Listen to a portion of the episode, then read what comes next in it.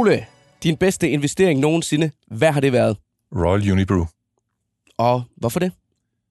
er heldigt øh, timet køb en del af det, og den anden er, at øh, jeg beholdt den. Det var noget med, at de var i alvorlig krise. De var, de var i seriøs øh, krise. Ja. Øh, jeg husker, jeg tror, jeg mener, at omsætningen var halvanden milliard øh, kroner på det tidspunkt, og børsværdien var nede i nærheden af 200 millioner. Og jeg kan ikke lige huske, hvad den koster i dag, men nu er den på den anden side af 25 milliarder kroner i børsværdi, og omsætningen er siden stedet, eller i samme periode stedet til 12-13 milliarder ved hjælp af opkøb noget af det. Ikke dårligt, ikke dårligt. Så den fik du lige samlet op på det rigtige tidspunkt der. Ja, det må man sige. Velkommen til dig, Ole Søberg. Du er investor og direktør i Nordic Investment Partners, tidligere investeringsdirektør i blandt andet Skagenfondene, og har også arbejdet med investorrelationer i store danske børsselskaber som Tryk og TDC. Jeg hedder Simon Kirketab og er børsens investorredaktør. Mens du derude lytter til det her afsnit, så er Ole og jeg formentlig strøget på ferie, og du er måske det samme selv. Men aktiemarkederne holder jo aldrig rigtig fri, så det skal podcasten her heller ikke. Så her er en helt særlig sommerudgave af Børsen Investor Podcast, der går tæt på de investorer, som er en del af vores faste aktieteam i podcasten, og hvor vi skal høre mere om Ole Søbergs investeringsstrategi.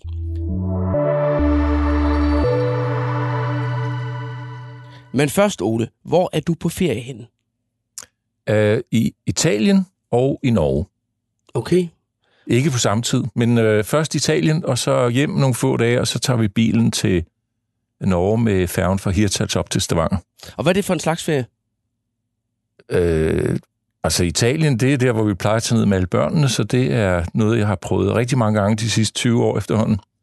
Og alle, næsten alle børnene er med, med kærester i år. Og i Norge, så er det familieferie, hvor vi skal op og besøge min kones familie. Okay. Jamen, det lyder da rigtig dejligt. Jeg håber, I får en uh, god tur. Og så tilbage til aktierne. Din baggrund, hvad er den, og hvordan kom uh, aktier egentlig ind i billedet? Det er et super godt spørgsmål, fordi øh, når jeg voksede op, så var der sådan lidt, jeg ved ikke, om det var en familiepres, men det var sådan nærmest givet, at jeg skulle gå i gymnasiet og tage en eller anden længere uddannelse, og den pegede i retning af læge eller øh, ingeniør. Og så var jeg efter gymnasiet, så rejste jeg en tur rundt ude i Asien, og tænkte, det var da egentlig fantastisk, det her, øh, der skete. Og så fik jeg på en eller anden mærkelig måde smag for, for handel. Så da jeg kom hjem fra den her tur, så i stedet for at gå, jeg var faktisk blevet optaget på Odense Universitet på medicin, Okay. Men så var i mellemtiden, så var mit gennemsnit, jeg havde ikke gensøgt, eller jeg ved ikke, man kunne gøre, men mit gennemsnit, det var for lavt, så jeg gik ind på Handelshøjskolen. Og i, efter jeg har været der i halvandet år eller sådan noget, skal jeg skrive en opgave, som hedder Aktieinvestors informationsbehov. Og jeg kan simpelthen ikke finde den, og det ærger mig rigtig meget. Det, og den triggede faktisk interessen for det. Der var ikke nogen historik for at investere i aktier sammen med en af mine venner, der havde vi været opvasker ude på Strandmølkron, ja. når vi gik i gymnasiet, og så havde vi sparet nogle penge op og købt obligationer for det. Det var ligesom det, man gjorde der i slut 80, eller slut 70'erne og start 80'erne. det var dengang obligationer var rigtig moderne. Ja, så der i 82 eller 83, da jeg skrev den der opgave, så var det sådan nok mere held end forstand, men der se i 83 til danske aktier 100 procent. Okay. Og jeg købte for nogle tusind kroner i øh, en enkelt eller to aktier, og det gik jo helt fantastisk og jeg er helt sikker på, at jeg klarede mig dårligere end aktiemarkedet. Men jeg troede, jeg var fantastisk dygtig. Ikke? Ja. Men det triggede så, at vi lavede noget, der hed Investorklubben, øh, og vi ses stadigvæk. Øh, den udmyndtede sig over i retning af noget, der hedder Dansk Aktieanalyse, som har eksisteret fra omkring 1985 indtil, jeg tror, det er lukket her for to år siden. Jeg solgte mine aktier i 1999. Og så blev jeg så student, mens jeg læste på Handelshøjskolen, så blev jeg student i, i udlandske aktier i Privatbanken, og blev ansat som nummer to i den afdeling i 1. januar 1985. Okay. Og så var jeg børsmaler i 15 år og blev stimuleret mere og mere på det. Men som børsmaler, så får du ikke den store, dybe indsigt i øh, selve virksomhederne. Nej, der handler det mere om at eksekvere. Ja, og, og du laver lidt analyser ja. og taler med kunder og så videre. Ikke? Så da muligheden bød sig, at jeg kunne blive øh, investor relations direktør i TDC, så blev jeg fyr og flamme, og det blev jeg så og så tilbragte jeg 11 år, først øh, en del år i TT og efterfølgende Tryk, hvor jeg virkelig fik indsigt i, hvordan store virksomheder de øh, arbejder. Og det giver altså en, en, en uh, competitive fordel, tror jeg, i forhold til mange andre investorer, som har Ja, mere du har arbejdet på begge sider af bordet. Ja, at du forstår, at ting, der foregår inde i store virksomheder, det kører altså bare ultra langsomt i forhold til den hastighed, øh, Mr. Market gerne vil have, at tingene ja. skal ske i. Så, så det lærte jeg rigtig meget af.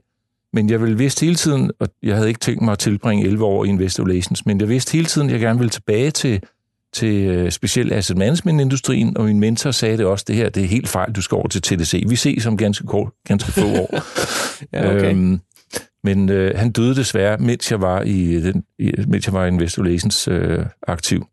Men der sad jeg så undervejs i bestyrelsen i øh, det der i dag at sige Worldwide, det hed Carnegie Worldwide dengang, og så kom jeg sidenhen i, i øh, Skagenfondens bestyrelse, og i forbindelse med nogle øh, operationelle omlægninger i, for, i 2011, så gik jeg i driften i Skagenfondene, og var der stort set til selskabet blev overtaget i 2017, hvor det blev købt af Storebrand. Ja. Og så siden da, så har jeg lavet sådan mit eget lille virksomhed, som jeg går og hygger mig med, inklusive en fond, som jeg desværre lukkede, fordi vi ikke kunne blive enige om vilkårene, dem som havde platformen og mine investeringspenge og min investeringsarbejde. Men det er en god lang rundtur i øh, finansindustrien, men det kunne lige så godt være en som Dr. Søberg i stedet for. Min bror, han er læge, Okay. så der, jeg kan jo se, hvordan det er gået. Han har det fint. Men hvad så, når du investerer? Altså, hvad er en god aktie for dig? Det er, jeg, jeg er det, der hedder GARP-investor, Growth at a Reasonable Price. Så jeg elsker vir- virksomheder, som er i vækst, og så investerer i dem, øh, specielt når man køber dem, øh, hvor, de ikke er, alt, hvor, hvor øh, væksten ikke er særlig godt reflekteret i øh, fremadrettet. Så du jagter i bund og grund gode vækstaktier på tilbud. Ja. Ja. ja, og der er nogen, der kalder det, at man skyder fisk ned i tynden, fordi hvis de ligesom tingene er faldet ud af sengen, og, og det vel at mærke øh, fundamentalt er i orden, så kan det være en super god øh, anledning til at, at investere på de tidspunkter, hvor aktiekursen er svag.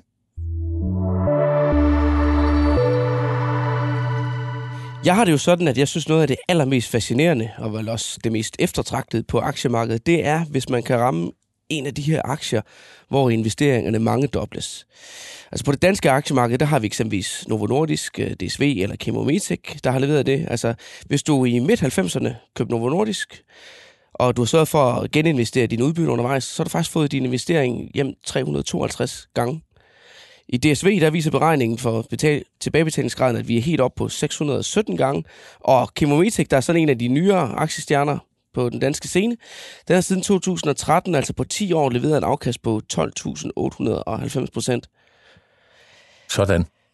Og noget af det, der ligesom kan, kan danne grundlag for det, det er jo eksponentiel lønsom vækst i indtjening år efter år. Øh, det kan være de vigtigste komponenter i den slags aktieoptur. Og Ole, jeg ved jo, at du har det lige sådan med de her aktier, der virkelig kan levere pengene tilbage rigtig mange gange, og du faktisk arbejder målrettet med at forsøge på at finde fremtidens 100 baggers, som det lyder på investorsprog. Det må vi altså høre noget mere om. Ja, det bruger jeg faktisk næsten al min tid på. I hvert fald investeringsmæssig tid. Ikke? Øh, jeg, har, jeg har taget... Altså dem, som arbejdede sammen med mig, når jeg var i Carnegie eller Alfred Berg som børsmælder, de ved, at jeg sad med sådan nogle øh, Kina-bøger. I ved, de der Ja. sorte nogen med sådan nogle røde øh, hjørner i. Og jeg skrev side op og side ned om det ene og det andet, så jeg har faktisk dokumentation for en masse af de tanker, og også bare sådan, hvad der var af nyheder undervejs. Men dem har jeg beholdt, de her bøger. Og øh, dem har jeg så stille og roligt gået igennem, fordi jeg kan have overset noget. Og så har jeg fundet ud af, at øh, jeg, jeg kunne faktisk godt huske, jeg købte Microsoft i børskrakket 1987. Dem skulle jeg bare beholde. Jeg købte for 50.000 kroner, som Ja. for mig var sindssygt mange penge på det tidspunkt. Øh, jeg, jeg tror ikke engang, jeg tør regne det ud, men det er rigtig, rigtig mange millioner kroner. Men jeg solgte den efter, jeg tror, jeg købte den der i oktober eller november 87, så solgte jeg den halvt år efter, og så betalte det en sommerferie, øh, når man havde betalt skatten. Så, så øh, en, en læring er, hvis man skal lave, finde de her, der er mange, mange, mange dobler, så skal man altså beholde dem. Ja. Det er den ene. Man skal holde Ting, fast i dem. Ja, og så når jeg så er gået igennem, hvad har jeg ellers fundet, og hvor jeg så har lært, at man skal beholde, det er Novo Nordisk og Samsung Electronics, som blev købt i efteråret 1987, da der var en stor krise i A. Det er 97, da der var en stor krise i Asien. På det tidspunkt havde Samsung Electronics mærkeligt nok også en bilfabrik inde under sig, og den havde kostet en del penge at sætte op, så der var også gæld, som ikke kunne Ja. vedligeholdes, og aktiekursen lå i Den var helt ned omkring 5 dollar. Jeg købte så de fleste mellem 10 og 15 dollar dengang, hvor efter den faldt til 5, og så ligner man det fjols, men altså i dag ligger den 1400, og den er ikke splittet eller noget andet. Så det er direkte sammenligneligt. Det må sige at være okay. Ja, og så har den, den øh, så ASML i Holland, da den var en spin-out fra, fra Philips, så tænkte jeg, det der, det er super spændende, det er der ikke andre, der kan finde ud af. Altså litografiske aftryk til at kunne producere computerchips. Og der er de faktisk globalt monopol på selve det, der hedder EUV-litografi. Og i dag, altså jeg, jeg har ikke målt det, men det er også et selskab, som ligesom øh, de, du nævnte før, er mange, mange, mange, mange dobbelt. Men hvad er det så, der kendetegner de her selskaber? At de, Hvad, hvad er det, man skal kigge efter? at de har... Øh, altså, de, tingene ændrer sig over tid, ikke? Men når du kigger ned på, hvis du tænker, vi står her i 2023, jeg laver hver år, hen i slutningen af året, så laver jeg sådan et, et hvordan tror jeg, verden ser ud hen i 2043. Ja. Og så og det tager jeg nogle ordentlige surfrunder på øh, Google, og så finder jeg, hvilke nogle industrier bliver store. Og sådan noget som metavers, som i dag ikke fylder noget særligt. AI, den, havde, den har jeg slet ikke haft med. Den ligger et eller andet sted inde under metavers. Men AI, den er gået fra... Den er jo så dukket op meget mere her i 2023. Det gætter man bliver en industri på øh, størrelse med Japan i løbet af de næste 10 år bare. Faktisk stort set ingenting. Ja. Så du får altså, du har de her ting, der opstår, og det, det bedste eksempel, jeg har, det er jo egentlig, når vi sidder i 2005, alle har en eller anden form for en mobiltelefon, typisk en Nokia øh, 7110, øh, eller... Og en god telefon. Og i corporate-verdenen, så, havde vi, så skulle vi have den der BlackBerry, hvor man kunne sidde og skrive sms'er og Yes. sådan lidt e-mailsagtige ting. I, I 2007 kommer iPhone, og i dag så er hele markedet for smartphones, det er jo sådan nogle sorte, firkantede nogen, som øh, de fleste af os løber rundt med i lommen, i hvert fald i den vestlige del af verden, eller den velhavende del af verden. Øh, smartphone-markedet er ikke sådan synderligt stort. Det er gået fra 0 til cirka 3.000 milliarder dollar, hvis man inkluderer apps og øh, øh tjenester osv. Øhm, AI-markedet går hen og bliver noget større end det. Så det er altså, der er nogle kæmpe ting, der er ved at udvikle Ja. sig fremadrettet, som man måske kan se flien af nu her, men du kan slet ikke, det er ikke ordentligt reflekteret i de aktier, der er relevante i den forbindelse, og det er heller ikke sikkert, at de selskaber, der findes nu, er dem, som bliver vinderne. Det ved man jo ikke rigtigt. Jeg ville have egentlig gættet på, at Nokia godt kunne have fundet ud af det, når smartphones kom, men det må man sige, det lykkedes ikke særlig godt. Ah, det gik, øh, det gik ret meget i den forkerte retning i hvert fald. Ja. Men kan du konkretisere det mere? Altså øh, måske sige sådan, øh, hvis man skal kigge efter den slags selskaber, er der, er der nogle særlige tre kendetegn? Eller? Ja, der, der er faktisk mange. Altså, selskabet må, for det første, så må det ikke være alt for stort. Det skal en, en, en øh, omsætning på, på 2, 3, 4, 5 milliarder kroner. Ja. Det er et godt udgangspunkt, fordi så er den stor, virksomheden er stor nok til, at den har positiv cashflow og ikke skal konstant ud og have nye penge for aktionærerne.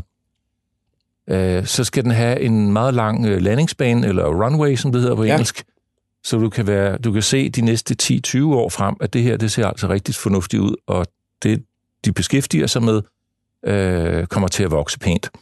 Så skal ledelsen gerne være med ombord, eller grundlæggerne skal Mm. gerne, gerne være med ombord, og der skal udvises en fornuftig øh, disciplin på den, dels hvordan man driver selve øh, for, forretningen over for kunderne, men også det cashflow, der kommer ind, hvordan det bliver anvendt, at man ikke øh, går og shatter pengene Ja. til højre og venstre i mærkelige opkøb, som ikke skaber værdi.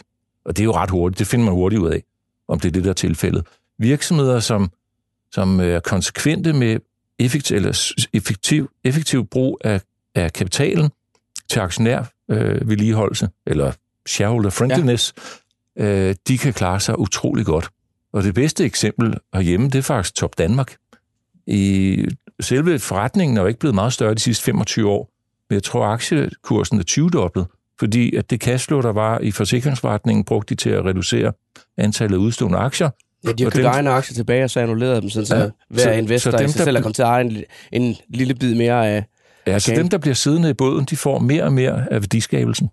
Men jeg synes jo også, DSV er et rigtig godt eksempel på de her faktorer, du nævner her, fordi hvis du går tilbage til 1990'erne og ser på, hvad var det for et selskab dengang, det er jo ikke fordi, det er en voldsomt anderledes forretning i dag, end det var dengang. Det er bare kommet en helt, helt anden skala på. Det var også øh, stifterne, der selv var ombord. De har været ekstremt dygtige til at allokere ja. Kapitalen, og så har de lavet nogle meget, meget lukrative opkøb undervejs, som har bragt dem op i en helt, helt anden skala og en helt, helt anden liga, end de var i for 25 år siden. Ja, og der er DSV ret øh, unik på deres opkøbsstrategi, og de har faktisk været succesfulde med det. Som du nævnte tidligere, så ja. har jeg været til TDC, der blev også foretaget en del opkøb. Der er ikke lige frem, at det skabte den store værdiskabelse. I Nej. hvert fald ikke i målstokken, der hedder DSV. Og på det svenske marked, der er der en hel masse øh, virksomheder, som er inden for den kategori, der hedder øh, compounding, eller sådan accumulators, som samler op inden for en smal industri ved at købe. Og der har du også, altså Abloy, den er altså nøglevirksomheden, den har jo købt løgleproducenter i hele verden, øh, og meget succesfuld, fuldstændig som DSV. Men det er ikke, det er ikke så meget det hjørne, jeg har øh, investeret de sidste, det har jeg bare konstateret, det har jeg ikke gjort de sidste 25 år. Har du nogle særlige forbilleder inden for det område her? Altså nogen, der er virkelig gode til at spotte den her type aktier? Ja, der er øh, den første, som jeg egentlig begyndte at følge tæt, det er um, Peter Lynch, som var i Fidelity.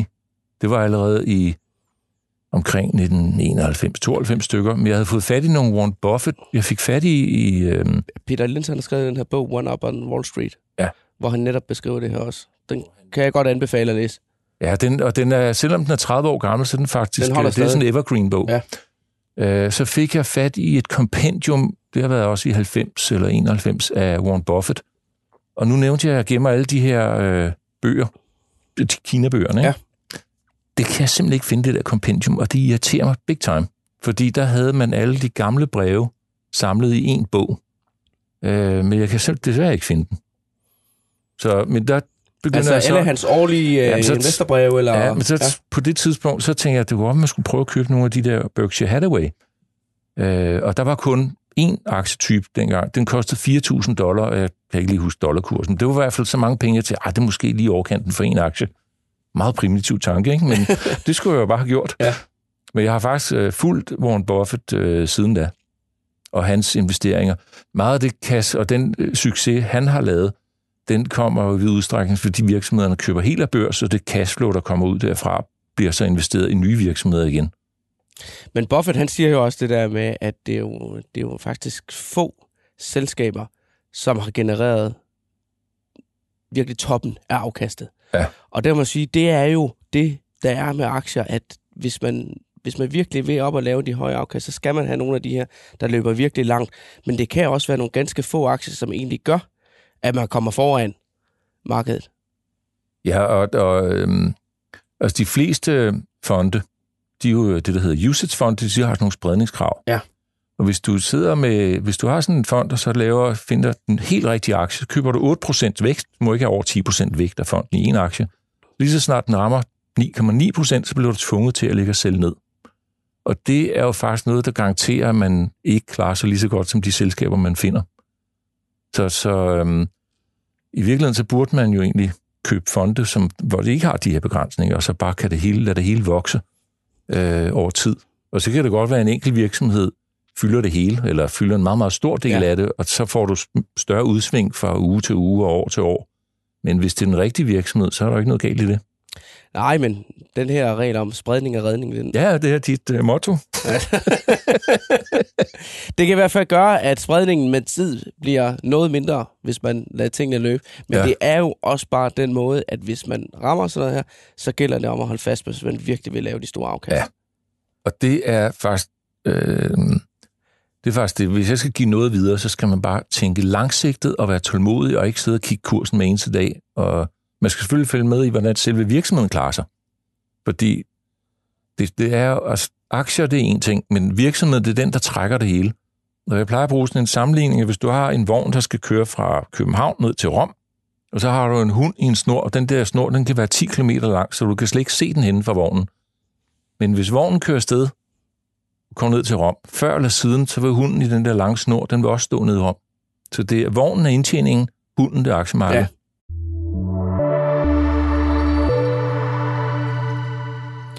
Jeg kunne godt tænke mig at vende lidt tilbage til Royal Unibrew og den investering, du lavede der.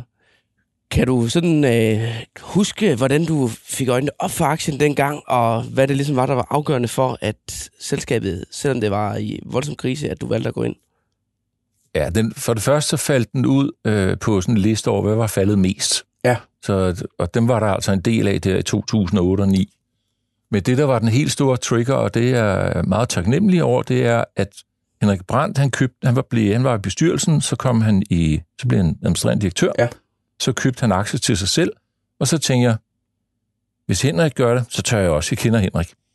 Jeg tror faktisk, at han nærmest ramte bunden af af Ja. aktien, da han købte Og der. så jeg købte, øh, den, lige snart de sendte den der meddelelse ud, så købte jeg de første aktier, og så var der en kapitaludvidelse. Det var på kurs 37, kan jeg huske. Så var der en kapitaludvidelse et stykke tid efter på kurs 75. Og det her tal skal man vist nok dividere med 5, for at kunne sammenligne den med dagskursen. Ja, den er splittet. Ja, så, så det vil sige, at den er købt på 7 kroner, så ligger den ikke i 630 eller sådan noget i dag. Plus der har været en del udbytter. Så det, er, det var øh, egentlig... Så jeg lavede også modeller på den. På, jeg har Excel-ark, som er, hvor jeg gættede på, hvordan ser selskabet ud i t- 2012 og 14. Det her det er så i foråret 2009. Ja. Ja. Og der må jeg sige, der undervurderede jeg fuldstændig, hvor mange penge selskabet kunne tjene allerede to-tre år efter. Jeg gættede ikke så meget galt på omsætningen. Det var simpelthen indtjeningen, jeg gættede galt på. Jeg tror, det var i omkring 2014 øh, eller sådan noget. Der var jeg faktisk nede og lave et øh, tredobbelt interview med øh, Henrik Brandt og hans øh, driftsdirektør, øh, Hans øh, Savonje, som, Ja, ham, der blev som senere blev administrerende, og Lars Jensen, som på det tidspunkt var finansdirektør, som så er administrerende direktør i dag. Ja. Så øh, det var sådan faktisk øh, tre øh, administrerende direktører, øh, jeg endte med at sidde sammen Uden med du der. vidste. Uden jeg vidste, ja. Men det blev en øh, artikel øh, til et magasin, vi lavede med overskriften Børsmiraklet i Faxe. Og på det tidspunkt, der havde aktien givet 4.500 procent i afkast. Og den var bare løbet meget, meget længere siden. Altså, jeg kender den danværende formand ret godt, og spurgte, hvad er egentlig hemmeligheden på det her? Så sagde han bare, det er make good beer and sell it. det er egentlig Ja. det, det hele går ud på. Og så kan du sige, hvorfor kan de ikke finde ud af det over i Skelskør? Øh, der ligger Harbo Bryggeriet, ja. som har en helt, helt anden historik på børsen end Carlsberg og, og øhm, Royal Unibrew. Og så har du den nye, som du nævnte i børspodcasten i går. Nu sidder vi her lige Ja. før Sankt Hans, så det, hvis det først kommer ud om en måneds tid, det her, så skal det lige klargøre det. Det var Elfarm. Den tror jeg, den, det er lange udsigter for den. Men det her øh, specialistøl, det kommer til at blive ved med at vokse. Om det bliver Elfarm, der får den store øh, gule føretrøje, det der, det må tiden vise. Men jeg synes også, når du nu sammenligner Harbo og Royal Unibrew, så er der jo også noget med kapitalallokering og bruge sine kontanter rigtigt. Ja. Og der har Royal Unibrew jo her de seneste 10 år, eller i hvert fald efter finanskrisen, der har været dygtig til at lave nogle opkøb, som har vokset forretningen og har været med til at give lønsomhed. Ja, og det, og det cashflow, der kommer ind, dels så nøser man cashflowet på en super god måde, og det bliver anvendt til værdiskabende opkøb og eller udbytter skråstreg aktie tilbagekøb. Har du så prøvet det her med, at øh, rent faktisk at have fat i en superaktie, og så komme til at give slip for den for tidligt? Ja, og det, kan jeg, det lærte jeg meget af, og det husker jeg mig på hver gang, jeg finder et nyt selskab. Nu holder du bare, hvis, hvis jeg gætter rigtigt. Jeg investerede i Apple i, øh, jeg mener, det var foråret 2003, og jeg, investeringsargumentet var, at øh, de her Mac-maskiner, som det var typisk arkitekter og designer og medieindustrien, som brugte Macs, de, øh, de var ved at være en 3-4 år gammel i snit, så derfor var der sådan en naturlig udskiftningscyklus. Så jeg tænkte, nu kommer det. Øh, iPod, den var sådan til at skimte ned i et lille hjørne, men det var ikke det, der overhovedet drev værket. Og så var aktien klarede sig faktisk super godt. Jeg tror, jeg tjente 50 procent på et halvt år. Ja, det er jo ikke dårligt. Og så solgte jeg den, men øh, jeg købte på 7 dollar før split og alt muligt andet. Jeg aner ikke, hvor mange gange den er splittet nu. Men øh, det, i dag er det jo verdens største selskab. Ja. Og på det tidspunkt, det kan man jo gå ind og kigge på, hvad var børsværdien. Den har nok ikke været over 20 millioner, eller 20 milliarder dollar på det tidspunkt. Så det var, øh, det er learning by doing. Selv ikke en vinder, men selv alle dine tabere. Det er godt råd. Ja. Men det må gøre lidt ondt, hver gang du kigger på den Apple-kurs der. Jamen, det gør det også. Men et eller andet sted, så var øh, det jo en lærestreg. Og jeg lærte den ikke med Microsoft, men jeg lærte den noget mere grundigt med Apple. Men min Novo-aktier er beholdt, og de har, tror jeg nok, 25 års jubilæum. Jeg har så ikke holdt alle dem, jeg købte dengang. Nej. Det er jo det, der er hele issue. Men du har jo næsten været med på hele den optur, jeg så nævnte. Er i hvert fald ret tungt her de senere år, ikke? Og ja. det har hjulpet.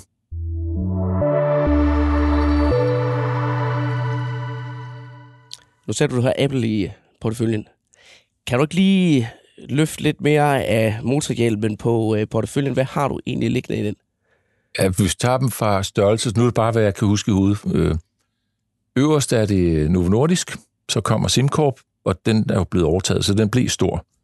Øh, så Ja, kommer, den bliver købt af Deutsche Börse her. Og... Ja, så det svarer egentlig lidt til kontanter. Øh, jeg tror ikke, der kommer noget modbud, men altså, det kan man aldrig rigtig vide. Øh, så kommer øh, Danske Bank, og så bliver jeg lidt i tvivl, om det bliver Mercedes eller øh, Samsung, der er den næste. Ja. Men det er i hvert fald en af de to. Jeg har ikke længere Royal Unibrew-aktier. Faktisk har jeg heller ikke Carlsberg. Jeg på et tidspunkt byttede Carlsberg ud med Royal Unibrew. Så den, den, ingen af de der bryggerier for øjeblikket. Og så når du... Jeg kan ikke huske de næste, men øh, dem, som jeg synes er underholdende, det er mine Campari-aktier. Ja. Dem, dem har jeg så købt på sådan et mindre pensionsdepot, så det er begrænset, så kan man jo kun have 20 procent øh, i en enkelt virksomhed. Det har den så også fået der. Men de her um, Aperol og Campari-ting, det buller der ud af, specielt i USA. Så jeg er ret spændt på, i hvert fald i indværende år, hvordan det bliver øh, med Campari. Her første kvartal. Du må jo selv bidrage til omsætningen så. Ja, ved du, det som, nu skal vi jo, jeg nævnte, at jeg skal til Italien, ikke? Det som jeg får udbytte, selvom de ikke betaler så meget, det betaler i hvert fald rigeligt de der Aperol Spritz, vi dag, drikker ned på torvet. Men øh, øh, jeg så her første kvartal, så steg Aperol og Campari-salget i USA med næsten 60 procent. Og så kiggede jeg, googlede jeg bare rundt, og det er kun en lille del af USA, der faktisk har opdaget det her. Det amerikanske spiritus- og drikkevaremarked, det var kæmpemæssigt. Ja. Og, og Campari omsætter for, i per kvartal for cirka 100 millioner euro derovre. Så det kan blive øh, en vækstaktie. Så det, det kunne man godt være... tænker ikke over Campari som vækstaktie, men det kunne faktisk være sjovt, hvis det skete. Der er den der Monster øh, energidrik. Det har også været en af de bedste øh, globale aktier. Sådan Ja, så de er der 20 en, år, som- Man kan godt øh, lave Ja, en den- god investering. Den, der indtil- hedder Celsius, Ja. som er sådan nogle sunde energidrikke. Det siger de i hvert fald der. Øh, men hvis vi prøver at kigge på CELH, hedder den i tickerkode, den er jo fuldstændig eksploderet de sidste fire år. Så faktisk er drikkevareindustrien, det er et sted, hvor man kan finde multibaggers. Det har jeg jo selv fundet ud af. Og det kan Campari måske blive, tror du? Ja, det er, jeg opdagede, øh, jeg smagte Campari eller Aperol Spritz i marts måned 2011, og tænkte, det her, det var sørme spændende. Det var i Østrig på en skiferie. Øh, og der lå den i 4 jo, og nu ligger den i 12 eller sådan noget den stil. Så det er ikke, fordi den har sådan været super god aktie, men jeg købte den faktisk først her i, finan- eller i øh, coronakrisen. Ja. Der faldt den tilbage til 5. Så tænkte jeg, nu må jeg have dem. Så det må jeg beholde. Nej, så har du haft en ganske fornuftig tur på den allerede. Ja, ja. Men jeg, jeg, jeg skal passe, den ser lidt dyr ud nu og her, øh, så jeg skal passe på, at jeg ikke begynder at sælge den på grund af valuation. Det, det er faktisk det, som er argument, argumentation på Apple og Microsoft-salget i sin tid. Ja. Jeg solgte for tidligt. Men no, nogle gange skal man lade vurdering være vurdering, og så bare lade tingene udvikle sig fundamentalt. Selvom hunden måske er løbet lidt for langt foran, hvor vognen er henne. Har du, har du andet spændende i porteføljen? Jeg, jeg, jeg er undersøger.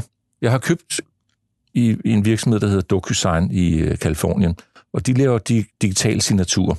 Og den har faktisk rigtig mange af de karakteristika, der kan blive, den, gøre den til en multibagger. Øh, de omsætter for cirka 2,7 milliarder dollar, og de har 75% markedsandel i det digitale signaturmarked.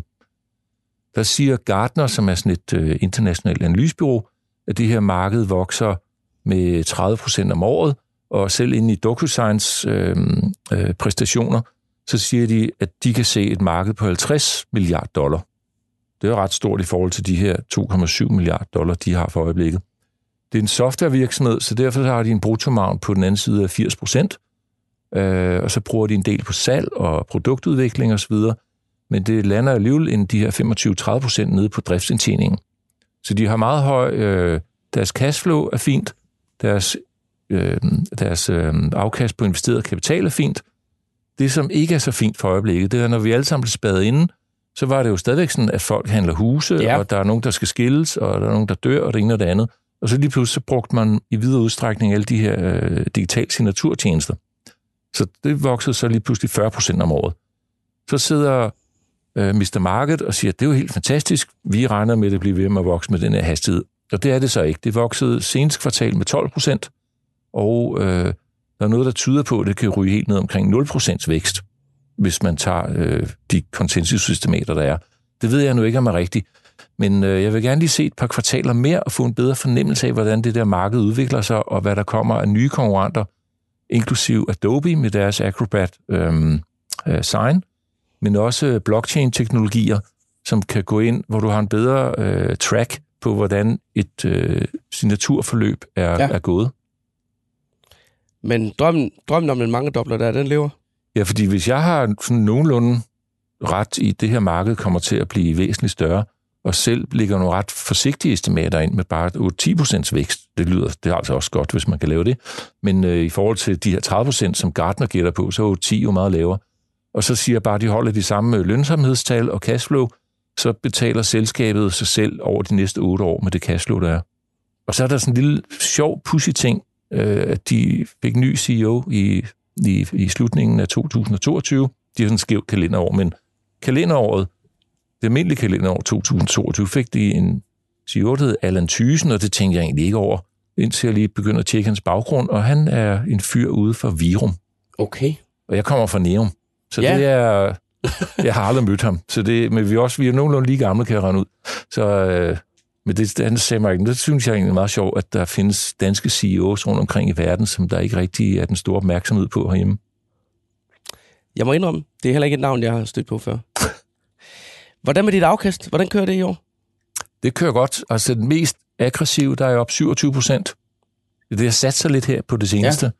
Og på øh, generelt ligger jeg sådan en cirka 15 procent op. Det er Så det, det er fint nok. Ja. Og sidste år slap jeg sådan nogenlunde uskadt ud af det. Med et fald på 9 procent. Det, det kunne have gent slidt slemt sidste år. Det må man sige, der var i hvert fald nogle vækstaktier, der fik nogle ordentlige klø. Ja, det kan man roligt kalde det.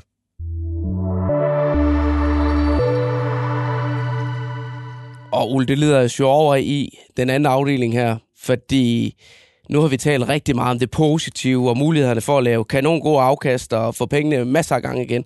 Og at vi er simpelthen nødt til lige at få noget af det negative på bordet også. Din værste investering nogensinde, og hvad gik der galt? Ja, nu, i min hjerne, det tror jeg rigtig mange menneskers hjerne, den er lavet sådan, man glemmer alt det var rigtig dårligt. Ikke? Fordi det dengang jeg... jeg var dreng, så var det altid solskin og sne om vinteren. Ikke? Men øh, sådan har det nok ikke været i virkeligheden. Men der var i, i øh, jeg arbejdede i London nogle år, og der, jeg kan ikke rigtig huske, hvordan jeg kom på den, men der ligger et, et studie, som hedder Swanrad Studio. Og på et tidspunkt køber jeg den der CD, der hedder Pump Up The Jam. Jeg havde nok hørt den i radio og nogle andre steder først. Og så ser jeg på det der label på CD'en, og der står Swan Studio, og den var faktisk børsnoteret på AIM-markedet ja. i London. Så jeg tænkte, det kan jo blive kæmpestort. Det er simpelthen starten på Universal Music, hvor man er med, er med fra starten. Ikke? Men øh, det gik ikke så godt, og som jeg husker det, og det kan godt være, at jeg husker lidt fejl, der er, så, så de royalty fees, der de fik for det her nummer, dem, de landede ikke lige nødvendigvis alle sammen hen i One Yard Studios. Okay. Der var noget advokatundersøgelse bagefter. Og øh, så kan man sige den anden ting, jeg ved ikke engang, hvad bandet hedder, der lavede Pump Up The Jam, men det der, der hedder en One Trick Pony. Der kom vist ikke så meget mere ud af den der. Så det var ikke Beatles eller Michael Jackson, der lavede den her, men det kunne, altså, så det tabte jeg alle pengene. Ganske enkelt. Hvad lærte du så af det? Ja, fokusere lidt længere op i værdikæden på lidt større virksomheder, men altså, jeg kan stadigvæk finde på at investere i mindre virksomheder, som er lidt opportunistiske, men det bliver for meget små. Øh, det er meget lav vægt. Øh, så man, i virkeligheden, det som vi startede med at sige før, det gælder om at finde virksomheder, som ikke er alt for store, som har vist, de er gode på kapitaldisciplinen, både til at lave eventuelle opkøb, men specielt øh, øh, købe egne aktier eller give udbytte, og så har de en forretningsmodel og et potentielt marked, som giver dem enorme vækstmuligheder. Så hvis man fokuserer i det hjørne og tænker virksomheden i det perspektiv, så er det altså det der, jeg bruger al min energi. Nu har du været i markedet i rigtig, rigtig mange år. Hvad det er faktisk 40 år, så jeg sagde det jo lige før, jeg startede der i 82-83, så det var hver 40 år, det har jeg slet ikke tænkt over. Hvad har så været din største krise som investor undervejs? Det er den 19. Øh, oktober 1987. Jeg har aldrig nogensinde lånt penge til at investere efter det. Okay. Før det havde jeg, og jeg tror, jeg tabte, på dagen tabte jeg 60 procent af min formue. Det faldt 25 procent. Ja. Og gearing, det er altså gift Så det, det, og det behøver man ikke læse særlig mange grundbøger om. Det skal man bare lade være med. Gearing, det er som at samle gratis slik op foran en damptrummel. Ja. Til sidst så når man ikke lige helt væk, og så... Og så bliver man bare kørt fuldstændig over. Så øh, specielt unge, som synes, at det går langsomt, fordi at de her 10, 50, 100.000 kroner, man har sparet sammen, det kører ikke sådan helt hurtigt med at få det til at blive noget mere. Så er det lidt noget nemmere lige at låne lidt penge. Det skal man bare lade være med. Det er simpelthen for hasarderet. Hvordan kom du videre så? Øh, så sparede jeg. Så begyndte jeg at spare op. Der, det er meget enkelt. Brug mindre, end du tjener øh, efter skat.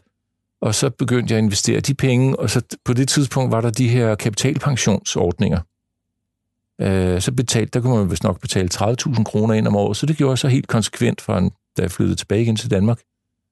Og det har faktisk været en udmærket øh, motivationsfaktor til at starte det. Og så sidenhen er det så udvidet med retpension og så frie midler. Så slutter vi lige af med et uh, tankeeksperiment. Okay. Hvis du skal vælge en af dine uh, aktier her, og du skal, holde, du skulle placere hele din formue i den, og du skulle holde den i 10 år, hvilken en af dem skulle det så være? Jamen, det er jeg slet ikke tvivl om. Det er Novo Nordisk. Vi er kun lige startet på den der rejse med, øh, med behandling af vores øh, øh, fedmeproblemet på planeten. Jeg troede, der var 700 millioner. Øh, det har jeg siddet og her i Børsen podcast, men øh, når jeg hørte podcasten i går, så jeres øh, journalist, der er specialist på det, han siger, der er 800 millioner. Ja, der kom lige 100 så der kom lige 100 millioner mere, og der er 1 million eller lidt mere i behandling med det indtil videre, så der er kæmpe runway inde i det der marked. Novo får selvfølgelig ikke det hele, det er helt klart, men, øh, og priserne kommer helt sikkert også ned, men der er så meget volumenvækst i det ja. der marked de næste 10 år, så det er nærmest en no-brainer. De har indtil videre leveret nogle fantastiske salgstal i hvert fald, og problemet er jo faktisk lidt omvendt i den verden, der, at det, det, det er ikke et problem at sælge produkterne, det er nærmere et problem for dem at producere nok. Er, ja, for øjeblikket. Ja. Så de, laver, de bygger jo det, der svarer til en storbæltsbro i år, ikke? Kostede den ikke øh, 20 milliarder eller sådan noget? Og nu bruger de 25 milliarder i indværende år. Der er så lidt tidsforskel, men altså, det er lidt af en investering, de er ude i. Jamen Ole, vi må følge op på den om 10 år, så se om øh, det var det rigtige kald, du kom med der.